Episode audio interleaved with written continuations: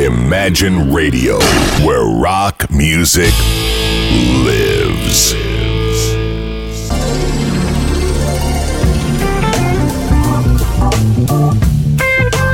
Добрый день. Вы слушаете радио Imagine в студии Александра Громашова. Сегодня у нас в гостях двукратный олимпийский чемпион по биатлону Дмитрий Васильев. Дима, добрый день. Добрый, добрый. Рада тебя видеть здесь, в нашей студии. Как я вижу, реакции у всех примерно одинаковые. У нас здесь очень красиво и оригинально. Правда? Замечательно, мне очень нравится. И место хорошее выбрано. Ну, а с Дмитрием мы дружим уже давно, еще со времен старых добрых э, роксовских. Э, но сегодня у нас э, много тем для разговора. И прежде всего, конечно, наверное, начнем с подведения, может быть, итогов э, такого вот биатлонного сезона 2015-2016 года который, вот, по мнению большинства такого, вот, не, может быть, не очень просвещенного, но все-таки болельщиков считается крайне неудачным. Вот согласен ли ты с этим? Если ну, во-первых, э, хотел пару слов сказать. Э, замечательная студия. Очень, mm-hmm. очень приятно находиться. Такая а, домашняя обстановка. Поэтому в такой домашней обстановке можно рассуждать на любые темы. Совершенно... Ну, вот а, и будем. Э, не, не ограничивая себя во времени. Но если серьезно, а что касается биатлона, то очень много различных суждений по этому поводу сейчас и в интернет-пространстве, и вообще Э, даже и в, ну, вообще в медийном а, сообществе сейчас бытует такое мнение, что биатлонисты, они полностью провалили сезон. Если а, расценивать а, итоги чемпионата мира, то это, это действительно так, потому что установлен абсолютный антирекорд, а, которого не было никогда. По-моему, вообще там золота никакого, да? И, никаких ну, медалей вообще. Вообще никаких даже медалей. Мне казалось, с учетом, что одна какая-то была. С учетом того, что 11 комплектов медалей разыгрывалось на этом чемпионате мира, вот, э, это, конечно, такой беспрецедентный э, случай, когда действительно биатлонисты, которые традиционно приносили какие-то медали, хоть какие-нибудь, но приносили, впервые без медали оказались. Вот. А если расценивать с этой позиции, то, конечно, да. Но в общем и целом э, нельзя говорить, что ребята и там и девочки э, выступили, ну, совсем плохо весь сезон. А, Все-таки и в начале сезона, и в середине сезона а, они выступали достаточно неплохо, вот, и показывали даже там такие яркие результаты, и девчонки наши, от которых мало кто что ожидал, там и были подиумы, и даже два, э, две гонки на этапах Кубка мира наши девушки выиграли, вот, то есть, э, в принципе, э, сезон, ну, в целом-то нельзя сказать, что совсем плохой, но всех, конечно, интересует главный старт сезона, конечно. либо чемпионат мира, либо Олимпийские игры, поэтому, угу. эм, ну, не получилось. Не дошли силы иссякли или как? Да нет, ну, в действительности там масса э, причин. А, и э, в большей степени таких причин, о которых, э, э, в общем, не принято говорить во всеуслышание. Почему? Потому что много специфических таких а, ну, профессиональных моментов, о, о которых лучше публике не знать. Потому что а, в силу того, что ну, публика просто не поймет. Ведь э, на самом деле болельщикам им нужен результат голый. Они не очень хотят выслушивать все эти слезливые там объяснения, почему это не так, почему то. Нет, ну почему? И... Ну, мне кажется, настоящим болельщикам и ценителям этого вида спорта, каких, наверное, все-таки не так много, потому что болельщики всегда идут действительно на результат и за результатом. Интересно было бы знать, ну почему, ну как же так, вот почему, ну что такое случилось? Ну, в действительности, если, если уже, ладно, немножко коснусь, э, не глубоко, а так поверхностно, я, э, кто следит за моими э, высказываниями в, интернет, в интернете и э, публикациями, э, мог проследить такую э, главную мысль, э, особенно касаемую э, женского коллектива и э, в особенности тренерского коллектива. Я высказывал еще в конце прошлого сезона, на, э, весь все начало этого сезона и середину говорил одно и то же, что с этим э, женским тренерским составом мы ничего хорошего не добьемся. То есть опять тренеры виноваты? Да нет, ну не опять. А в действительности после Олимпиады в Сочи ничего не поменялось. То есть ушел только Пихлер, э, которого там всячески склоняли там, и, я не знаю, там ругали как только можно. Вот. А те люди, которые с ним рядом работали, они никуда не делись. Э, тот же Сергей Ефимов, э, э, Николай Загурский и так далее. И они еще два сезона поработали, и два сезона абсолютно провальные.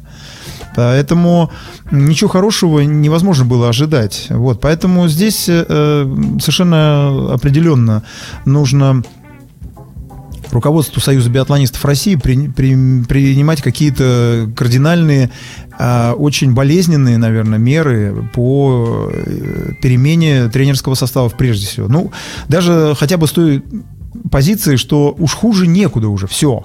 Ну, угу. давайте что-то менять. Ну, хоть что-то. Ну, наверное, так же было, как у нас в футболе. Тоже поменяли же Фабио Капелло. Ну, ну, ну убрали, наконец. Ну, это практически та же э, ситуация. Да? Абсолютно та же ситуация, да.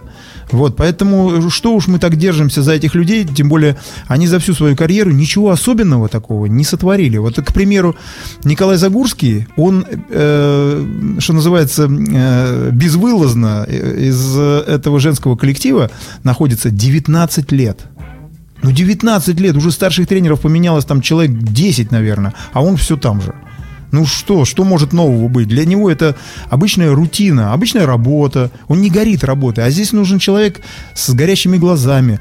А, человек, который не спит по ночам, все время думает, обдумывает какие-то схемы и так далее. Здесь нужен а, просто вот э, современный молодой парень, который очень амбициозный, очень э, мотивированный и очень хочет результата. Согласна. Вот что нужно. Но разве человек не может на протяжении, скажем, 19 лет гореть нет, с этим делом? Нет, не, не может? может, конечно. Так и постоянно нужна тогда смена? Дело в том, что э, такие люди, которые э, находятся очень долго в команде, ведь э, команда не может всегда показывать э, хорошие результаты. Если она показывает плохие результаты, значит э, тренер должен за это отвечать. А когда на протяжении такого длительного срока э, тренер не отвечает, все, он уже в состоянии амебы находится. Ему вообще, прошу прощения, по барабану, что там происходит. Есть результат, нет, он понимает, что он дальше остается. Вот, вот это причина, вот эта проблема большая. То есть они не находятся в состоянии поиска. Кто такой тренер сборной страны? Вообще тренер. Это человек, который всегда что-то ищет новое, потому что спорт на месте не стоит. И каждый, я много раз это говорил, каждый прошедший, даже самый успешный сезон, если ты его скопируешь на следующий год, он абсолютно тебе не гарантирует такого же результата. Именно методика тренировок. Конечно, все, такое. вообще все. Ну а что, там может быть такого? Вот я помню, как ты рассказывал ранее, очень интересно о том, как вот проходили твои mm тренировки, забеги. Это такие нагрузки нечеловеческие. Да. А потом как-то ты один раз промолвился, что в общем-то, сейчас далеко до этого, то есть э, более сдержанно как-то все это проходит, щадяще. Ну, в действительности, в действительности тренер, находящийся со спортсменом, он э, абсолютно каждый день должен вносить э, даже у, у, у, относительно утвержденного э, плана подготовки, все равно каждый день должен вносить какие-то коррективы. Вот в чем его э, искусство, скажем так и творчество. Я считаю, я всегда это говорил, что тренерский э, процесс это, это творческий процесс. Это люди творческие, они постоянно должны быть, ну, я не знаю, там, разговаривать с Богом э, каждый день и э, обладать колоссальной интуицией. Потому что просто так выполнять какой-то план, который кто-то когда-то где-то нарисует, их вон в интернете, нажми кнопку, этих планов, пожалуйста, подготовки хоть сколько. Mm-hmm выбирай самые лучшие. Но это совершенно ни о чем не говорит. Необходимо все время вносить коррективы. Состояние спортсмена, внешние условия, а там, я не знаю, там э, смена погоды даже, смена часового пояса и так далее. Масса нюансов, которые необходимо учитывать. Угу. Поэтому, поэтому это, я и говорю, что это такой, это очень необычный процесс, э, к которому, кстати говоря, готовы не все тренеры. Ведь тренер, так же, как и спортсмен, это, это ну, талант. Этот талант, этому научиться практически невозможно. Если у тебя внутри нет этого стержня, вот этих вот задатков особых, исключительных задатков, так, чтобы стать выдающимся тренером, то научиться этому практически невозможно. Да, можно до какого-то уровня, как и спортсмену, впрочем. То есть можно дойти до какого-то уровня. Но все, дальше уже, если природа тебя не одарила какими-то особыми э, э, качествами, то подняться на самую высшую ступень тренерского мастерства, искусства невозможно. Ну, я слышала вот множество разных таких высказываний по поводу прошедшего сезона, в том числе о том, что команда-то у нас какая-то вот уже и молодежи нет, которая бы наступала на пятки, и э, так ли все это действительно, или все-таки перспективы какие-то есть в дальнейшем? Молодежь у нас всегда есть. У нас такая страна, вообще, вообще Россия, это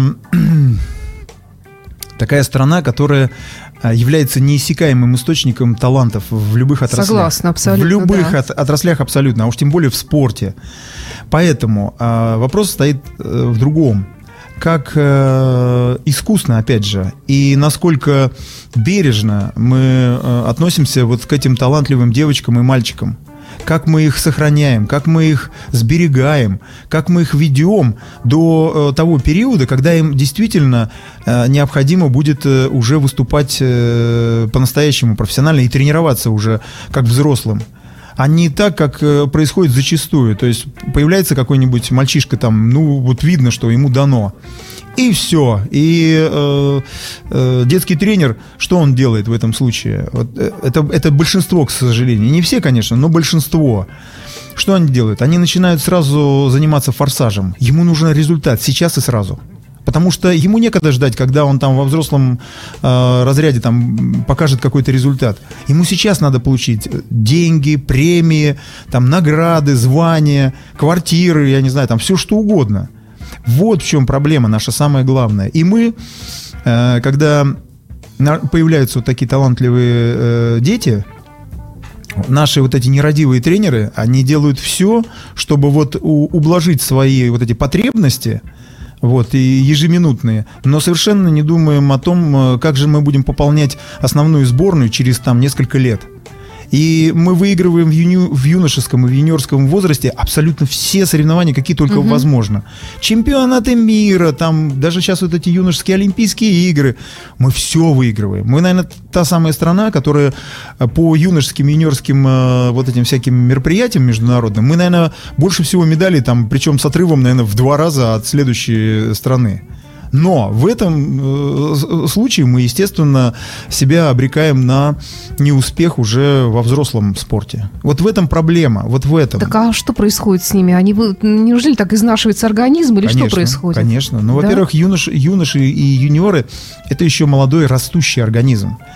Им, им э, детям вот этим талантливым, им не дают э, развиться, вырасти, сформироваться, чтобы у них организм сформировался, а их уже начинают грузить нагрузками. Но это такой сложный физиологический процесс, и сейчас не будем э, вдаваться в подробности, но а, пользуясь простой такой бытовой терминологией, просто загоняют.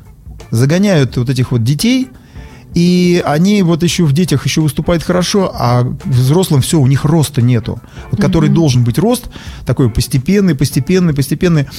У них рост ровно до юниорского возраста. Еще в юниорах они там пыжатся, что-то показывают, а потом уже все, уже... Ну, а как же тогда соревновательный опыт? Он ведь тоже очень важен, потому что я вот тоже слышала, опять же, такое мнение, что одно дело, когда ты тренируешься один, и даже эту дистанцию выдерживаешь, прекрасно стреляешь, и другое дело, когда с тобой мчится такая же толпа, и кто-то справа, слева стреляет, и все это отвлекает, все это совершенно по-другому влияет. Но это немножко... Э, другой вопрос. Это уже вопрос к, к профессионализму и подготовленности уже профессиональных спортсменов. Это совсем другая история. Это, mm-hmm. это, это область психологии.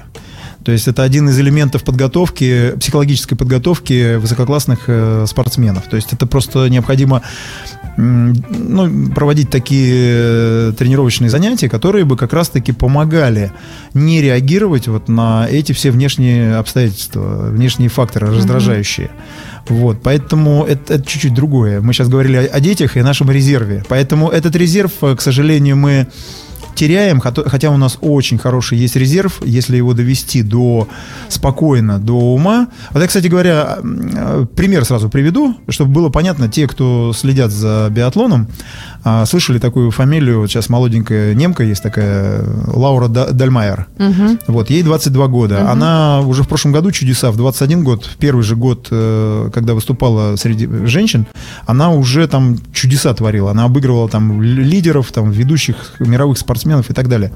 Так вот, она бегала с нашей э, Ульяной Кайшевой. Такая есть э, из Ижевска девочка, очень была талантливая. Вот. Э, Кай, э, Каишева эту Дальмайер в юношеском юниорском возрасте обыгрывала, при, ну, ходом ей привозила по 2 по 3 минуты ходом обыгрывала эту немку. Так вот сейчас э, э, картина поменялась ровно наоборот. Сейчас Дальмайер ей привозит по 3, а то и по 4 минуты ходом этой нашей Каишевой. Потому что все кричали, кричали, вот у нас талантливая Каишева э, и так далее. Но никто не подумал о том, как бы сберечь эту девочку и не пихать ее на все всевозможные соревнования. А значит, ее надо было готовить, чтобы она хорошо выступила. То есть соревновательный опыт все-таки должен быть, но он должен быть строго ограничен. Но как тогда понять? Ну, вот, и, и как же так? И все равно же кто-то же должен должен участвовать в этих соревнованиях, в том числе молодежных. Совершенно верно, но не нужно на них акцент строить. Угу. Вот как раз мы подошли к, той, к тому ответу, как, к, к чему я как раз хотел подвести. А, что нужно сделать для того, чтобы этого не происходило? Ну, прежде всего, снять абсолютно все стимулирующие, а, а, я не знаю, там, стимулирующие какие-то средства, которые бы... А, Денежные премии, все, медали. Вообще все. Похвалы. Что касается юниорского и юношеского спорта. Абсолютно все снять. Вне зависимости от того, как твой спортсмен выступает, чтобы это никак не отражалось на зарплате Отношения. тренера. Ну да. На зарплате тренера. Но ага. в то же время первого тренера, который тренировал, и всех последующих тренеров э, вот данного спортсмена, если он в конце концов становится чемпионом мира или Олимпийским играм, абсолютно вся цепочка тренеров э, включая первого тренера, должны получать абсолютно одинаковые э, да, наградные. Да. Кстати, это справедливо, я вот. считаю. И тогда детские тренеры и все последующие, они будут заинтересованы довести до конца этого спортсмена, чтобы он потом показывал э, максимальный результат, а не в детском возрасте, который вообще никому не нужен на самом деле. Угу. Это, этот результат, он никому не нужен. Это просто так промежуточный. Поэтому я очень много об этом раз говорил и в Министерстве спорта. Но, к сожалению, у нас же как... Э, ну, как, как всегда. Но, с другой стороны, молодой спортсмен тоже, он э, может что-то измениться, может ему там что-нибудь в голову ударить, он уйдет в другой вид спорта, да. например, или вообще уйдет из спорта. Да. И скажет, я хочу быть балериной или да. физиком. Конечно. Но даже в этих условиях все равно первый тренер не должен иметь никаких э, стимулирующих надбавок. Никаких абсолютно. И привилегий каких-то за промежуточный результат. Вот это вот ключевой момент, который позволит нам избежать вот этого форсирования, ненужного форсирования. Да, понимаю, о чем идет речь. Я напоминаю, что у нас в студии сегодня двукратный олимпийский чемпион по биатлону, а также президент Федерации Петербургского биатлона Дмитрий Васильев. Э, прервемся на пару минут и потом продолжим наш разговор.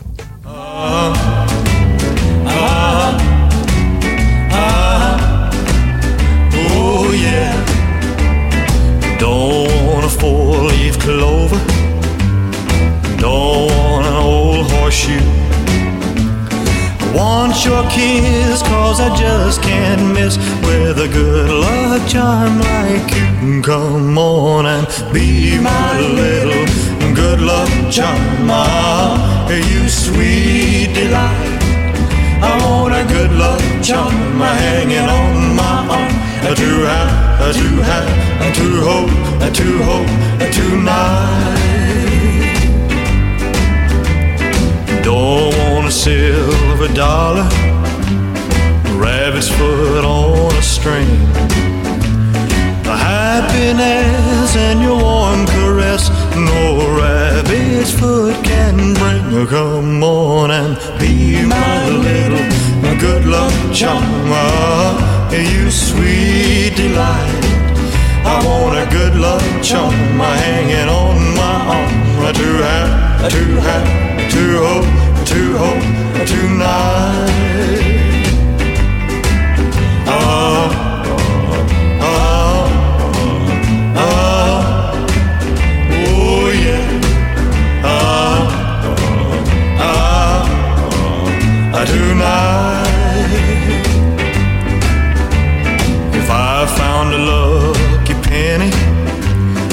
Toss it across the bay.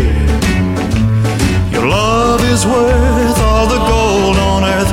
No wonder that I say, come on and be my little good luck charm. Ah, you sweet delight.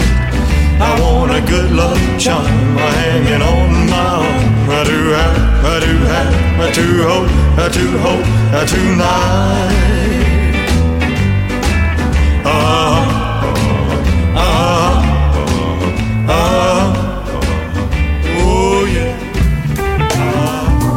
Продолжаем наш э, спортивный, околоспортивный разговор. Сегодня речь идет и о биатлоне, и о других видах спорта. Ну, вот у меня еще есть тут две такие темы для разговора. Одна неприятная, вторая очень приятная. И начну я, наверное, с неприятной, чтобы напоследок оставить, что, что, чтобы что-то такое положительное. Допинговые скандалы. Естественно, то, чего мы не можем не коснуться. Ну вот что теперь будет? Только что сейчас прошла новость о том, что лишили уже медалей наших ходаков, э, бегунов, э, олимпийских, э, чемпионов мира и Европы, Канискина, Бакулин, Борчин и другие спортсмены лишили всех своих медалей практически. И вот что это для спортсмена? Для спортсмена, я понимаю, который уже, может быть, в прошлом лишился, хотя тоже я понимаю, что это, конечно, и обиды, ну и с другой стороны, даже не знаю, как, что он должен почувствовать. А, а если это спортсмен действующий, если у него и график тренировок, если у него, у него перспективы какие-то, и он лишается вдруг э, всего этого, и его отстраняют от э, больших соревнований, скажем, на 8 лет. Это все, конец же, можно сказать, для спортсмена. Вот э, что, ты скажешь по этому поводу? Ну, я, в общем, скажу уже избитые фразы, банальные фразы. Это катастрофа для спортсмена, прежде всего. Конечно, катастрофа. Потому что он ведь а, добросовестно делает все то, что от него требуется. Большинство из спортсменов из этих. Вот. А когда он оказывается заложником ситуации, которая сложилась, э, ну, в данном ситуации даже, наверное, не э, по вине спортсмена. Вообще, конечно, когда что-то случилось, это легче всего э, там а, э, э, искать крайнего и все на него свалить. Но, Ну, в, дан- тренер но в данном случае мы понимаем комплекс вопросов. А, Конечно, это абсолютно очевидная недоработка там, Министерства спорта. Ну, совершенно очевидная. Не, не информированность, не централизованность, а брошенный вопрос на самотек, потому что по-другому это не назвать. Как это возможно? Столько спортсменов сразу э, попались на допинге. Это что такое? Бесконтрольность? Что это такое? Я, конечно, не хочу сейчас, опять же, кого-то обвинять голословно, но просто м, налицо очевидная недоработка. А, Совершенно очевидная. И ребята, которые оказались в этой ситуации, они, они, конечно, ну, их больше всего жалко. Ну вот мне не совсем понятно. Все-таки, допустим, э, э, человек участвовал в соревнованиях в 2008 году, а лишился только сейчас. Это какие-то что? Это вот старые пробы или изменились требования к этим пробам, э, к запрещенным элементам? Я не понимаю. Ну, значит, новые условия а, Международной антидопинговой комиссии, ВАДА она называется, заключаются они в следующем. Пробы взятые теперь уже 10 лет назад, 10 лет назад, могут быть повторно изучены и если там э, с учетом новой аппаратуры, которая более совре- современная, совершенная, если она вдруг, э, эта аппаратура, найдет все-таки следы допинга, который был а, как раз-таки внесен именно в то время, не новые э, списки, а именно в те времена, а, и если эта аппаратура обнаружит этот допинг, то спортсмен через 10 лет лишается. Нет, не, не понимаю. Новая аппаратура может обнаружить, а тогдашняя аппаратура не могла обнаружить, но тем не менее это вещество было внесено в список запрещенных. И Да. на что тогда это рассчитывалось? Что А, через 10 лет это произойдет, как- какая-то это- новая аппаратура появится? Или как это вообще? Да, и это именно для этого и был установлен этот срок. Он был сначала 6 лет, потом 8 лет, теперь это 10 лет. То есть в течение 10 лет а, я уж, правда, не, знаю точно, по каким а, критериям определяется новое определение вот старой пробы, я не знаю, там, почему именно там конкретного спортсмена, я этот механизм пока не очень понимаю, как и кто принимает это решение, и почему вот, например, там конкретного спортсмена пробу берут там, которая была там 10 лет назад. Пока этого я не знаю, но тем не менее. То есть, условно говоря, там, вот тот же Мельдони, да, если Да. бы он был э, запрещен 10 лет назад, но он э, 10 лет назад не, не ловился той аппаратурой.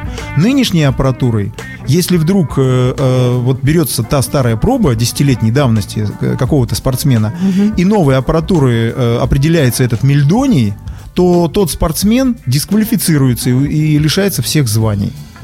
Но именно, еще раз говорю, список десятилетней давности, не, не обновленный уже, потому что это, конечно, ну, законы силы обратной не имеет, как известно. Вот, поэтому э, это именно определение того списка на тот период времени. Но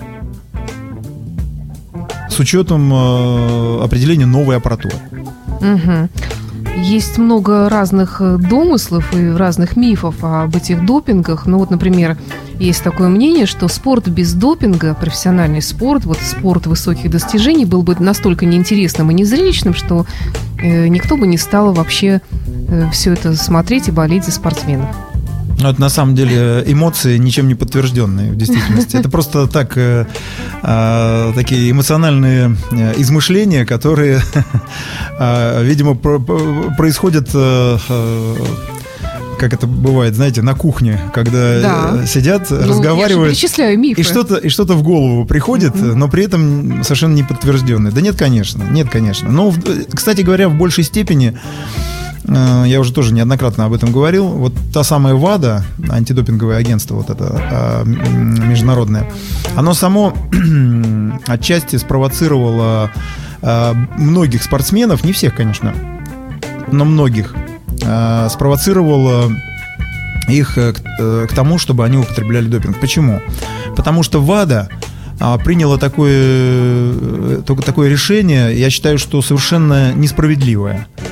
Эм, И сделала большую ошибку, когда разрешила некоторой группе спортсменов, которые больны, э, больны какими-то заболеваниями, Астмой. употреблять, в том числе астматики, это самое такое, то, что Вся у- у норвежская всех на слуху. биатлонная сборная у нас астматики, получается. Не только биатлонные и лыжные, Да. и не только норвежцы, а там много западных э, стран, которые э, принимают.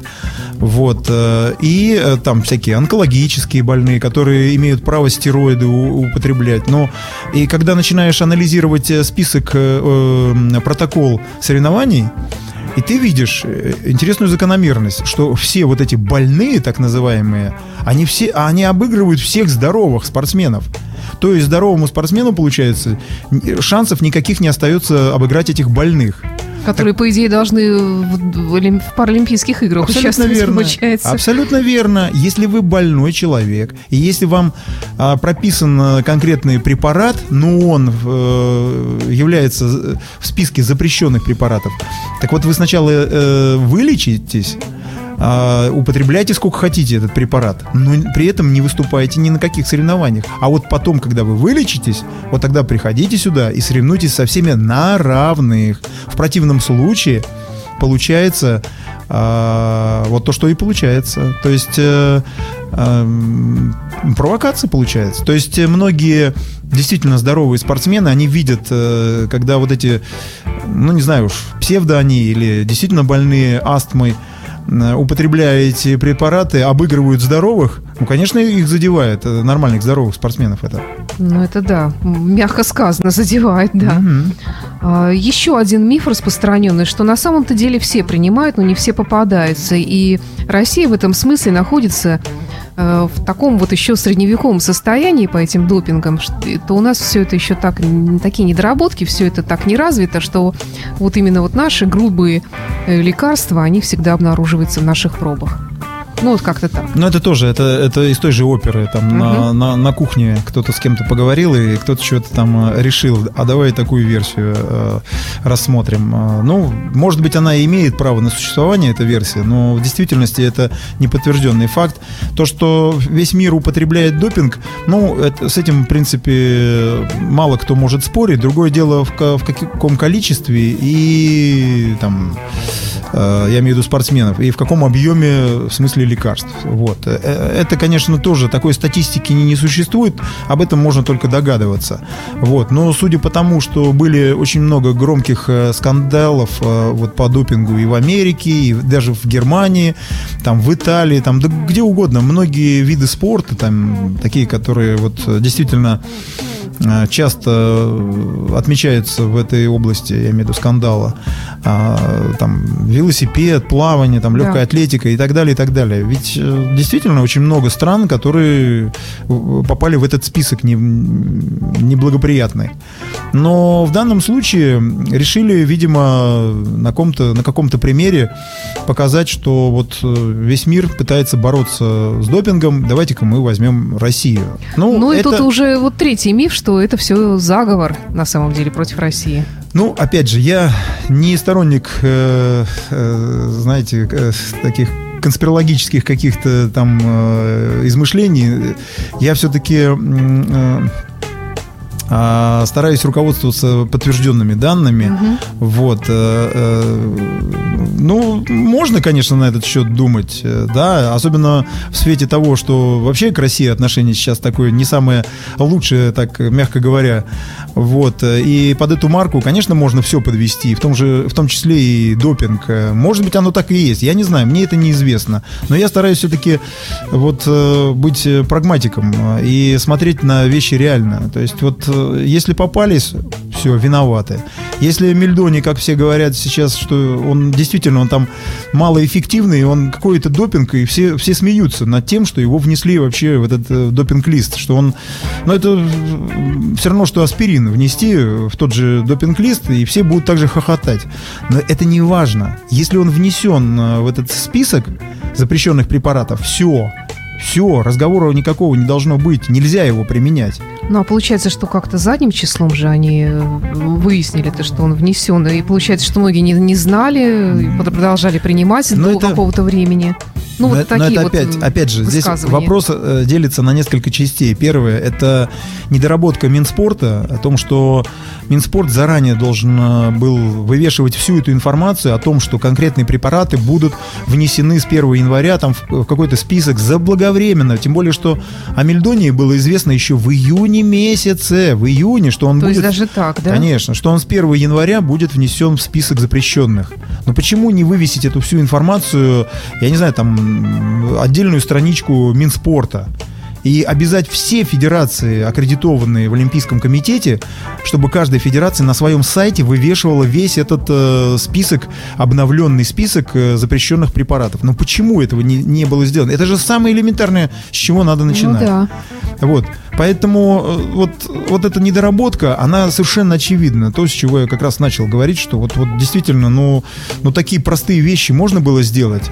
Потом спортсмены, например, э, если они если они употребляют какие-то препараты. И все знают, что с 1 января, как, как правило, а, список этот обновляется. Ну, сами зайдите тогда на э, сайт ВАДА, э, посмотрите этот список, а вдруг ваш препарат, которым вы пользуетесь, пока он еще легальный, вдруг он будет э, занесен. То есть это масса таких вопросов, которые э, можно отнести к одному. Это неорганизованность. Вот разгильдяйство и халатность. Вот, пожалуйста, пожалуй, вот эти вот, э, наверное, термины можно применить в данной ситуации. Ну, опять-таки, вот все тот же вопрос. А получается, что внесли-то его только в июне, ну, в январе, а сейчас как начнут отменять результаты, которые были раньше, скажем, пять лет назад, если в допинг-пробе пятилетней давности был найден мельдоний. Или нет, это не так? Нет, нет, нет. Все результаты будут отменяться только те, которые были показаны после 1 января. Угу. Потому что до 1 января он был легальный. Понятно. А реально вывести, скажем, вот за все это время, на полгода, да, где-то, угу. его из организма, так, чтобы не осталось следов? Ну, это, это вот третья часть. Это третья часть вопроса, который я как раз не договорил. Это вопрос о длительности действия и остатки следов препарата. Тоже был не изучен, никто не знал. И поэтому масса спортсменов, вот которых сейчас особенно э, уличают в употреблении мельдония, они попались как раз-таки по этой причине. То есть они его закончили давно уже применять-то. А оказывается, следы э, никто даже до сих пор ведь точно толком не может сказать, сколько э, этот препарат может э, вот э, этот самый след оставлять в организме. До сих пор никто не знает. Но это катастрофа. Люди, может быть, еще в октябре, а то и в сентябре закончили его применять, а сейчас попались. Ну, это же... А с другой стороны, получается, что вообще ничего нельзя принимать, даже витамины, потому что вдруг завтра там, скажем, витамин К запретят. Ну, я, я еще раз говорю, для этого существуют специалисты, которые изучают э, действ, действие э, конкретного препарата и э, следы оставляемые им после его последнего применения. Поэтому это вопрос, еще раз говорю, к специалистам, те, которые отвечают за этот вопрос. Ну, совершенно очевидно э, халатность. Ну, получается, что все равно спортсмены такого высокого уровня не могут обойтись без каких-то препаратов. Ну, То есть только что они могут быть внесены в список сейчас, а могут быть там через пять лет. Ну, в общем, это и не было никогда секретом. Это весь мир пользуется разрешенными препаратами до того момента, пока они не внесены в список запрещенных. Это, в общем, обычная практика, и никто этого не скрывает, потому что те нагрузки, с которыми приходится сталкиваться спортсменам, они просто несоизмеримы э, с тем, а, что э, приходится, ну, я не знаю, перенести простому человеку, например. То есть э, э, организм ведь он тоже, это, это, это не машина, машину починить можно, а организм порой даже нельзя починить, если упустить какое-то время. Поэтому, чтобы вот предупредить вот эту ситуацию, э, вот э, врачи как раз-таки и пытаются выстроить э, такую фармакологическую, ну, разрешенную фармакологическую поддержку для организма, чтобы организм, во-первых, не изнашивался, во-вторых, э, старался, ну, восстанавливаться по мере возможности, как это можно э, быстро. Ну а вот как э, какой-то препарат становится запрещенным? Вот Почему вот считается, что он может, э, как, ну я, я не очень понимаю, вот что он наносит какой-то особый вред Ну, организму собирать- или как это вот происходит? Собирается, значит, э, комиссия ВАДА. А, Вот, я до конца точно толком тоже не знаю э, состав этой комиссии и кто определяет, э, что конкретный препарат а, является допингом или не является. Конечно, это, э, скорее всего, всегда по каким-то рекомендациям или по какой-то информации. Ну, а- а, я не знаю, там, от агентов там или еще от кого-то, что вот э, существует такая информация, что вот таким-то препаратом э, пользуется очень много спортсменов, и он приносит э, какую-то прибавку к результату. Начинают изучать этот препарат, созывают комиссию. Комиссия, там, ну, представительство этой комиссии, я еще раз говорю, мне неизвестно. Вот, это международная комиссия из нескольких стран представители, которые действительно э, проводят какие-то исследования и потом принимают э, решение путем голосования, что действительно внести этот э, препарат, либо его не вносить, либо он э, не столь э, эффективный и не столь э, приносит э, так, ну, яр- яркие, э, яркое преимущество в результате. То есть не сколько он может навредить, сколько он может э, простимулировать именно. Конечно, конечно. результатов. Понятно. У нас, к сожалению, очень немного времени до конца этого часа остается. Я напоминаю нашим слушателям, что у нас сегодня в гостях двукратный олимпийский чемпион по биатлону Дмитрий Васильев. Я обещала к приятной теме перейти хотя бы в конце передачи, поговорить о том вообще, что такое быть олимпийским чемпионом. Вот что это для тебя? Ой, это так здорово, это вообще просто... Я, я купаюсь в лучах славы. Если вы от меня этого хотите услышать, я, конечно, этого не скажу, а только могу поиронизировать. Ну, сейчас, конечно, это уже м, прошлом обыкновенная ситуация. все сгладилось за, Ну, конечно. за годами, да? Ну, конечно. А, ведь в действительности наслаждаешься этим а, титулом только самое вот первое время а, после Олимпиады. Вот, когда тебя поздравлять начинают много, тебе там, у тебя там берут много ин- интервью, автографов, там Да-да-да. всякие, э, короче говоря, проявляют э, значительное внимание, нежели до того, как ты выиграл это, это звание. Вот. Ну, конечно, это все приятно. А потом это, э, как, как и ко всему в жизни, конечно, привыкаешь.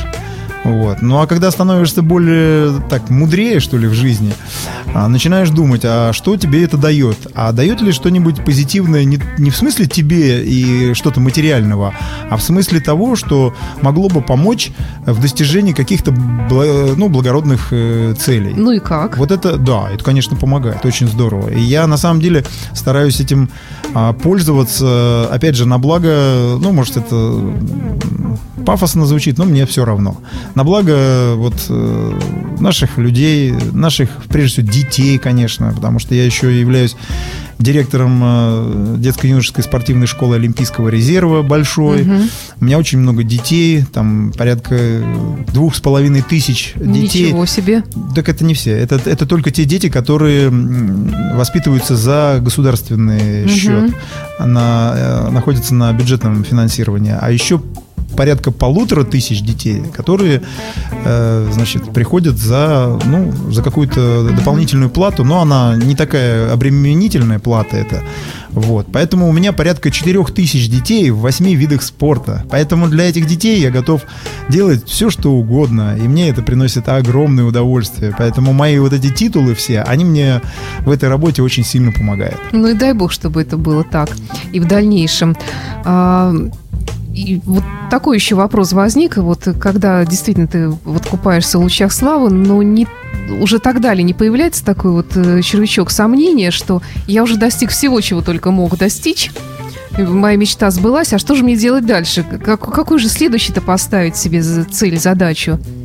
Ну, я как раз сказал сейчас, э, у меня сейчас есть чем заниматься в смысле вот развития спорта, создания условий, главное, создание условий для для детей, потому что... Но это ты сейчас к этому пришел, к выводу, а вот именно тогда вот вспомнить, что когда вот ты стоишь на пьедестале, тебе вешают эту медаль, вручают кубок, и вот такая мысль не появляется, что а что же дальше-то делать? Ну, когда ты мотивирован на результат, э, тебе хочется а, нечто большего. То есть вот выиграл, например, там, ну, условно говоря, там в эстафете. Ага. Хочется уже в личном первенстве а, что-то выиграть. То есть всегда остается какой-то резерв. Не-не-не, это, это неиссякаемый э, ага. источник э, мотивации, поэтому тут невозможно остановиться. Другое дело, что если возможности, там, физические, там, ну, разные обстоятельства и так далее. Ну, в том числе и возраст. Ну, конечно, да. конечно. А вообще, если вот взять, скажем, других олимпийских чемпионов, вот ты наверняка же общаешься с ними э, и как-то видишь, кто чем занимается. Вот какова участь такого, ну, грубо говоря, среднестатистического олимпийского чемпиона? после того, как он им стал? Ну, на самом деле она... Как складывается их жизнь? Настолько, настолько разнообразна, что даже вот Э, можно себе, по, я не знаю, там, пофантазировать э, вот раз, разные крайности. Прошу прощения от, э, от самого последнего алкоголика, да. Да, который, к сожалению, есть таких много и немало таких случаев. А, когда спортсмены, не найдя себя в жизни после спорта, ну, вот опускались очень здорово и заканчивали, к сожалению, бесславно. До самых таких, э, ну, ярких э, личностей, которые оставляют яркий след э, и в жизни, и в быту, и приносят очень много пользы. А, не только себе, конечно, о себе-то в меньшей степени в этом смысле думаешь, а вот хочется, ну, действительно помочь и что-то полезного сделать для общества. Вот, опять же, может, это слишком там громко, но я говорю, что мне совершенно без разницы, что там скажут. Мне главное, чтобы результат был. Вот, поэтому, а, ну, это жизнь. По-разному у всех складывается судьба. Разные люди проявляют себя на бытовом уровне, что называется, то есть вне спорта, на гражданской, в гражданской жизни. Вот. И это как раз-таки показывает, насколько человек э, готов к трудностям, а то, что спортсмен сталкивается с этими колоссальными трудностями после спорта, это совершенно очевидно, потому что кто такой профессиональный спортсмен? Это тот человек, который а, может а, искусно делать только там, ну, в нашем виде спорта это понятно, там бегать на лыжах и стрелять. Да, да, да. Все, больше в жизни он практически ничего не умеет делать толком. Почему? Потому что он всю свою жизнь отдает только этому. Он спит, ест, тренируется, опять спит, ест, тренируется, выступает. Все. Порой даже эти люди, они даже не знают, как э, там сходить э, и оплатить квартиру.